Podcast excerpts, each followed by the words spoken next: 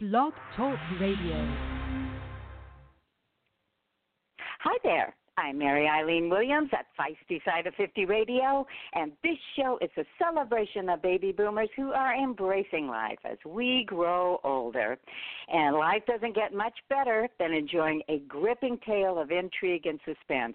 And few writers can claim to keep millions of readers, actually over 130 30 million of us, eagerly turning pages like best-selling author David Baldacci. David's just added another book to his already impressive list. It's called One Good Deed, and he's joining us today to share all about it. So welcome, David. Hey, great. It's great to be back. Thank you. Well, and, and you mentioned being back. It has been such a pleasure. I've had a wonderful opportunities to interview you on several occasions over the years.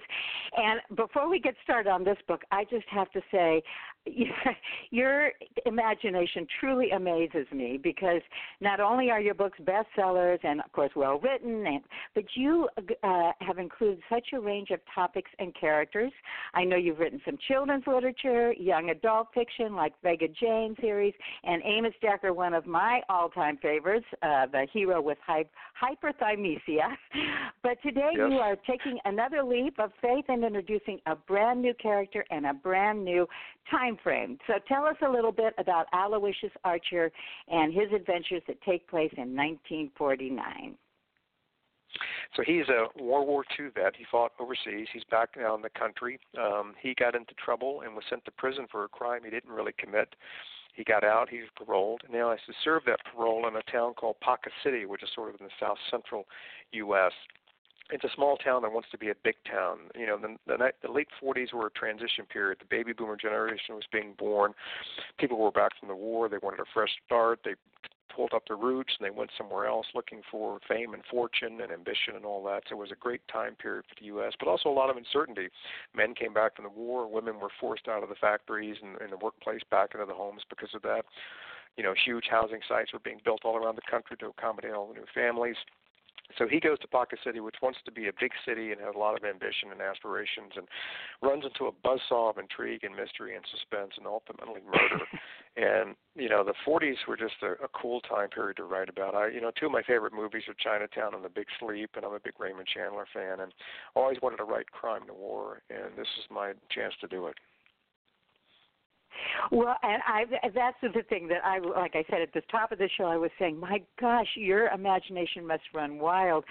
But uh being a boomer, I, I of course I love all your books, but this one I think really kind of spoke to um, our generation because of course your heroes are, are people our parents' age, and some of the mores and the more interesting aspects that you found out or you discuss in the book, actually we we felt the benefits of those growing up in the 50s. So, were any of uh, the aspects of of the of your research did they surprise you, or did you want to make sure that you really fleshed it out in the book? Or tell us a little bit about you just mentioned the 40s being such a favorite era of yours. Yeah, you you know what I really had to do, I had to immerse myself in that time period and not make sure that I didn't let any sort of modern day technology and things creep into what I was writing about. So I had to really uh, focus on the words, lingo, terminology, vernacular, the clothes they wore, the cigarettes they smoked, the cars they drove, how much things cost back then, where they would go to eat, you know, how they would communicate. Um, you know, it's not like there were no computers and smartphones and no internet back then, and there was no Amazon to order stuff from. You know, you just if you ordered something, it was going to be from the Sears and Roebuck book catalog, and you'd get it in a month if you were lucky. So it was, you know, it was it was a lot of research, but it really was it was cool. You know, I I learned that basically, you know, in the 1949, if you if you were thinking about the cost of money back then and the time value of money, and then just when it translated to today's, you just times it by 10. So um, I, I enjoyed the research, but again, writing a novel, you can't just take the research and stuff it in there somewhere. It has to appear organically and naturally in the novel, and that's what I really tried mightily to do because I needed to immerse you in the late 40s. If you didn't believe you were actually there, the book wasn't going to be nearly as powerful. Well, and you certainly did that. And the other thing is, I know uh, throughout your writing, and especially with your, you know, your thrillers, your contemporary work, uh, you talk, uh, you really flesh the characters out. Is what I was trying to say. Uh, even the women, you have a wonderful command of of our gender and the ways that we uh, operate in the world. But this must have been especially challenging because, of course, the gender roles back then were totally different. Yeah, they absolutely were. There was a lot of misogyny going on back then, and, and Archer had had out, Archer sort of, if anything, sort of be my modern perspective on that a little bit. But you know, he as he admitted in the in the in the book, he had done many of these same things that you know the guys were doing that he now found found repulsive. Um, and it's easy to say that's just the way it was back then. That doesn't make it right. But I couldn't hide from that. I mean, I wanted to show that as well. I wasn't going to sugarcoat the fact that, you know, women were, you know, objectified and discriminated against and just uh, treated as lesser class citizens. Um, I sort of took that on, you know, full face and uh, wrote about that.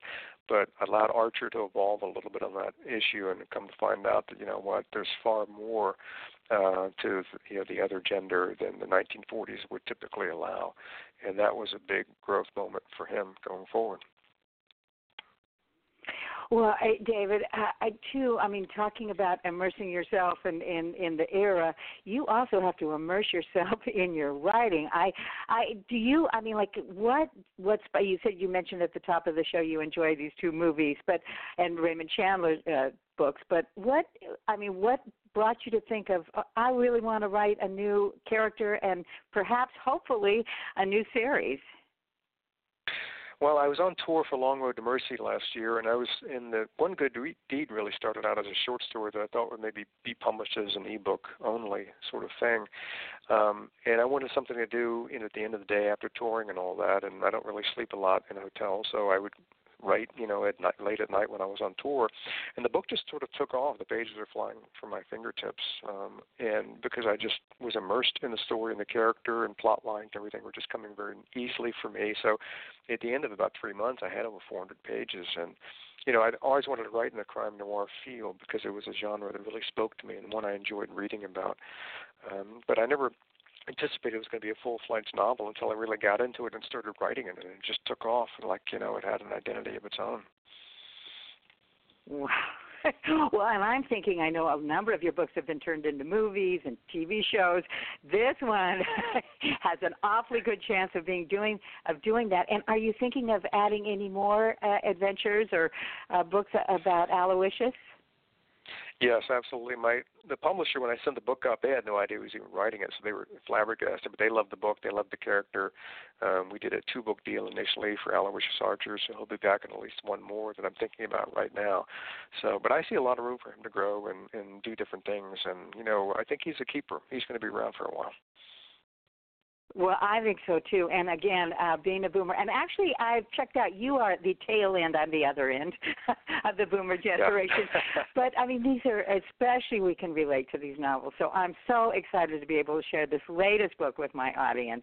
Uh, we've only got a minute or so left, but I don't want to leave you without talking about another passion of yours, in addition to your writing, and that is the Wish You Well Foundation. Can you give us any updates on that?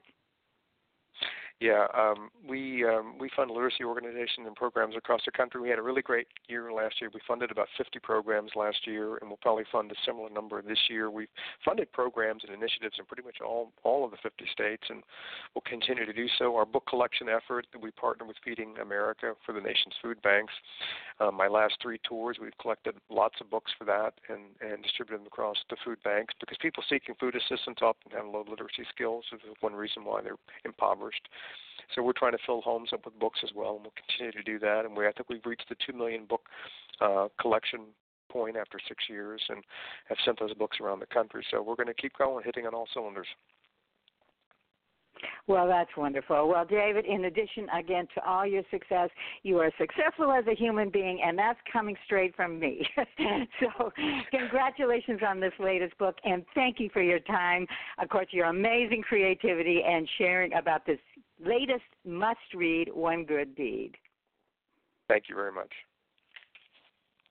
Well, uh, I can tell from personal experience this one is a real page turner, so I am encouraging everyone out there, please take a look at One Good Deed. Again, David's books are all wonderful, but this one speaks to our generation especially. And, excuse me, until next time, this is Mary Eileen Williams at Feisty Side of 50 Radio saying I'll catch you later. Bye bye.